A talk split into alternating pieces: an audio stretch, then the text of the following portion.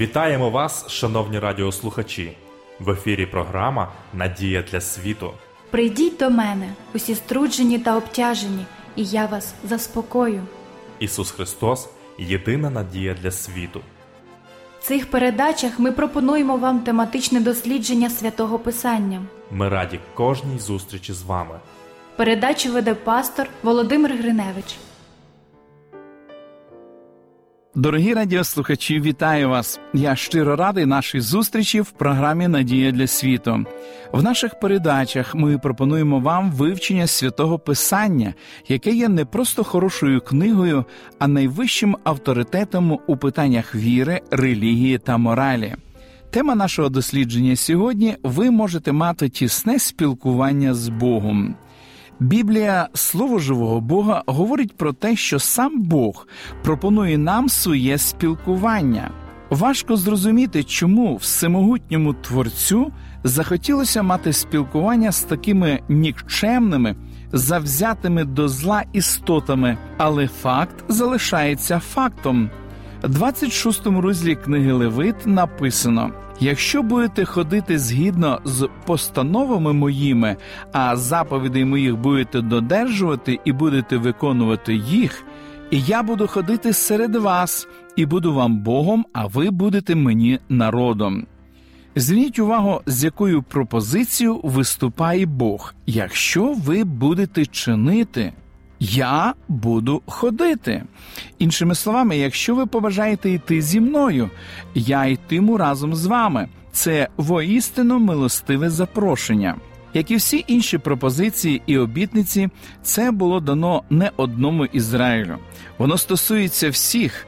Будь-яка людина, яка любить Бога настільки, що бажає ходити разом з ним, може прийняти таку пропозицію. У Біблії говориться, що Єнох ходив з Богом, по тому як породив він Метушалаха три сотні літ. Після народження сина щось змінило все його життя. Він з усією ревністю віддав своє серце Богу, вирішивши догоджати йому в усьому, кожною думкою, словом і ділом. В результаті вони стали такими близькими друзями, що, врешті-решт, Бог взяв його, і Енох не побачив смерті. Він ходив разом з Богом і пішов прямо в небеса. Ной теж був чоловік праведний і невинний у своїх поколіннях. Ной ходив з Богом, і сказав Господь Ноєві: Увійди ти увесь дім твій до ковчегу, бо я бачив тебе праведним перед лицем своїм в оцім роді. Такою була особиста оцінка дана йому Богом. І хоча Ной не був узятий на небо як Енох, все ж він і його сім'я пережили унікальний досвід спасіння від всесвітнього потопу, що погубив все інше людство. Коли Аврааму виповнилося 99 років, Бог явився йому і сказав: Я Бог всемогутній, ходи перед лицем моїм і будь непорочний. Авраам прислухався до сказаних слів, і вони мали таке близьке спілкування, що Бог назвав Авраама своїм другом.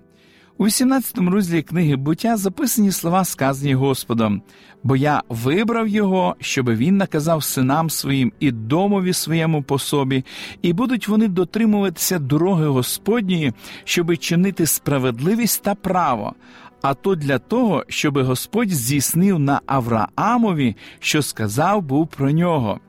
Що стосується Мойсея, то і він, безумовно, був дуже близький до Бога протягом всіх років виснажливого перебування в пустелі. У Біблії говориться, що Господь говорив з Мойсеєм лицем до лиця, як говорить хто до друга свого. Подібним же чином Ісус Навин постійно відчував присутність Бога під час підкорення ханаанської землі.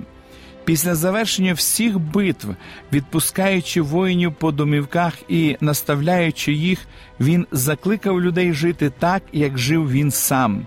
В 22 розділі книги Ісуса Новина написано: тільки дуже пильнуйте виконувати заповідь та закона, що наказав був вам Мойсей, раб Господній, любити Господа Бога вашого, і ходити всіма його дорогами, і додержувати Його заповіді, і линути до нього, і служити йому всім вашим серцем та всією вашою душею.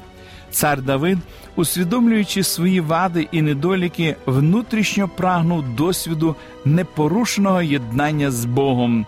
Смиренно нарікаючи, він молився так. Бо від смерти ти визволив душу мою, від сльози моє око, ногу мою від спотикання. Я ходитиму перед обличчям Господнім на землях живих. У новому завіті ми читаємо про те, як ходили учні особисто перед Богом протягом трьох з половиною років, і цього благословенного часу вони вже ніколи не забудуть. Вони говорили і писали про це до кінця своїх днів. Апостол Іван зауважив. Коли ж кажемо, що маємо спільність із ним, а ходимо в темряві, то неправду говоримо і правди не чинимо. Коли ж ходили у світлі, як сам Він у світлі, то маємо спільність один із одним, і кров Ісуса Христа, Його Сина, очищує нас від усякого гріха. І ще, а хто каже, що в нім пробуває, той повинен поводитися так, як поводився він. Ці слова написав апостол Іван в першому посланні, в шостому розділі. Цю ж думку висловив також і апостол Петро, коли написав: Бо й Христос постраждав за нас і залишив нам приклада, щоби пішли ми слідами Його. Іншими словами, якщо ми хочемо ходити з Богом, нам необхідно йти тим же шляхом, по якому йде Він. Ми не можемо обрати свій власний шлях або ж іти в тому напрямку, який він не схвалює. Наш вибір вже зроблено бути з Христом. Чи ідуть двоє разом, якщо не умовились, запитує пророк Амос. І цілком очевидно, що відповідь на це питання може бути тільки негативною. Повинна бути згода щодо обраного напрямку, мети подорожі і навіть можливих тем для розмови в дорозі. В іншому випадку така подорож дуже скоро закінчиться. Зазвичай люди не можуть довго бути разом, коли між ними немає згоди. Можливо, в даний момент ви задаєте собі питання, чи дійсно Бог має на увазі те, про що говорить? Невже він і справді шукає спілкування з такою людиною, як я? Відповідь на ваше запитання записане в книзі пророка Михея в шостому розділі. Було тобі виявлено, о людино, що добре і чого пожадає від тебе Господь? Нічого, а тільки чинити правосуддя і милосердя любити, і з твоїм Богом ходити сумирно. Таким чином, він насправді хоче, щоб ви йшли з ним. Як би неправдоподібно це не звучало. Бог Небесний зацікавлений вас, і Він хоче, щоб ви стали його другом. Він, по суті, справи запрошує вас взяти його в супутники на все життя. Він хоче, щоб ви ходили з ним кожен день до кінця життя. Але перш ніж прийняти таку пропозицію, вам потрібно гарненько подумати, що воно по суті означає. Перш за все, необхідна єдність мети. Якщо Бог хоче взяти вас на небо, а ви цього не хочете, то ваш договір не відбувся. Необхідно і єдність волі може виникнути тупікова ситуація. Наприклад, Бог хоче слідувати одним правилам, а ви іншим. Навряд чи розумно очікувати від Бога, щоб він змінився. Тому, перш ніж ви почнете свій шлях з ним, слід ще раз переглянути його заповіді і з його допомогою прийняти рішення привести своє життя в повну відповідність з його законом. Якщо ваша совість підказує вам, що ви порушуєте першу, четверту, сьому, десяту або будь-яку іншу заповідь, то вам необхідно налагодити свої стосунки з Богом відразу ж. Також необхідна єдність ідеалів. Ви повинні любити те, що любить Бог, і ненавидіти те, що Він ненавидить. Справедливість, милість, істина повинні бути для вас настільки ж дорогоцінними, як і для нього. Жадібність, егоїзм, пристрасть до гріховних задоволень повинні викликати у вас таку ж огиду, як і у нього. Ви повинні навчитися з радістю прощати своїх ворогів, бути жертовними і терплячими з нестерпними і неосвіченими людьми. Все це має велике значення для Бога. Ви повинні навчитися ненавидіти будь-який прояв зла, жорстокості, всяку тиранію і несправедливість. Одним словом, все те, що заподіє шкоду або страждання таким же людям, як і ви самі, бо Бог теж це ненавидить. Вам доведеться шукати найперш царства Божого, так як це абсолютно природньо для Бога і є його першорядним інтересом. В день суботній ви повинні відвідати не майданчик для гольфу або супермаркет, а церкву, так як саме туди ведуть його шляхи. Цієї ж причини вам слід віддати перевагу євангельському служінню, а не грів м'яч. У вас ще не зникло бажання ходити з Богом.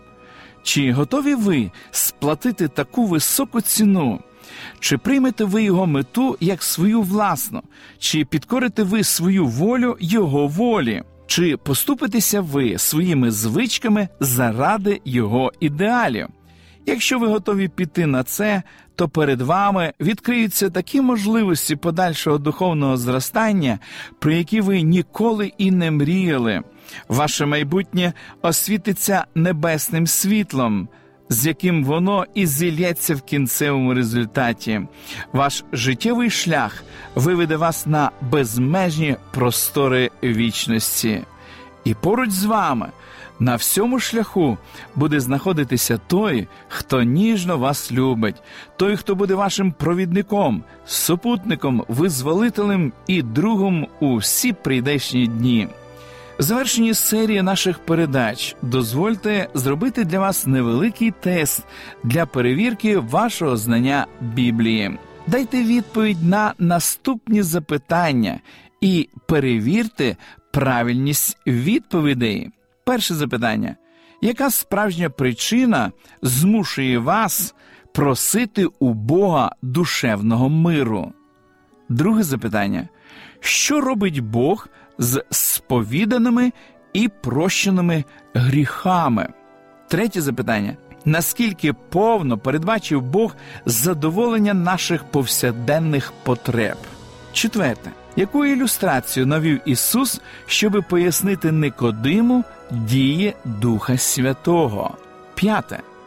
Назвіть три чуда, що сталися після злиття Святого Духа в День П'ятидесятниці. Шосте запитання.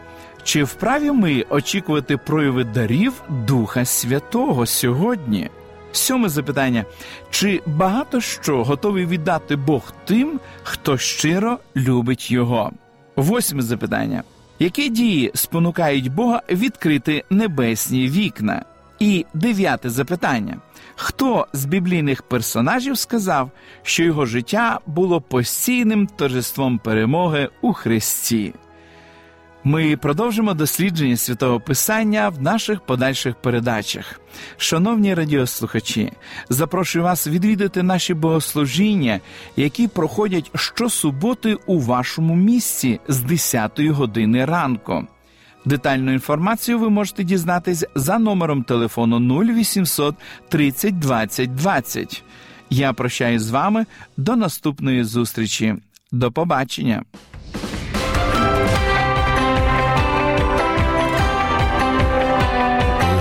Світло, лише добро, лише надія.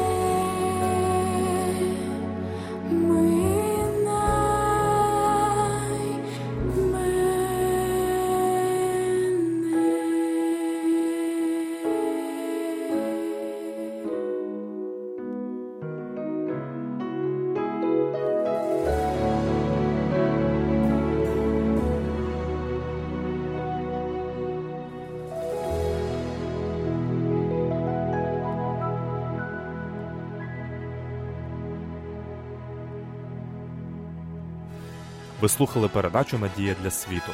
Ми будемо раді наступній зустрічі з вами. Для кращого розуміння святого Писання пропонуємо вам біблійні уроки під назвою Дивовижні факти.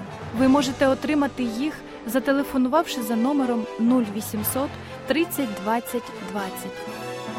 Нехай благословить вас Бог і наповнить серце надією та миром.